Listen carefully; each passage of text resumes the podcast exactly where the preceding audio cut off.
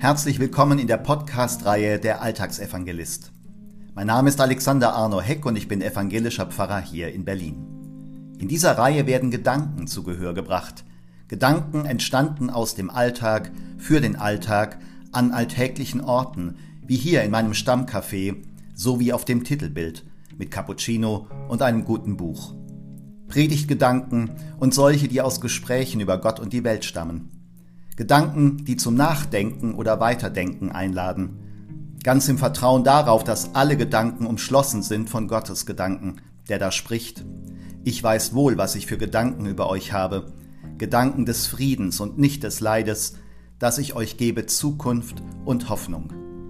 Viel Freude beim Hören.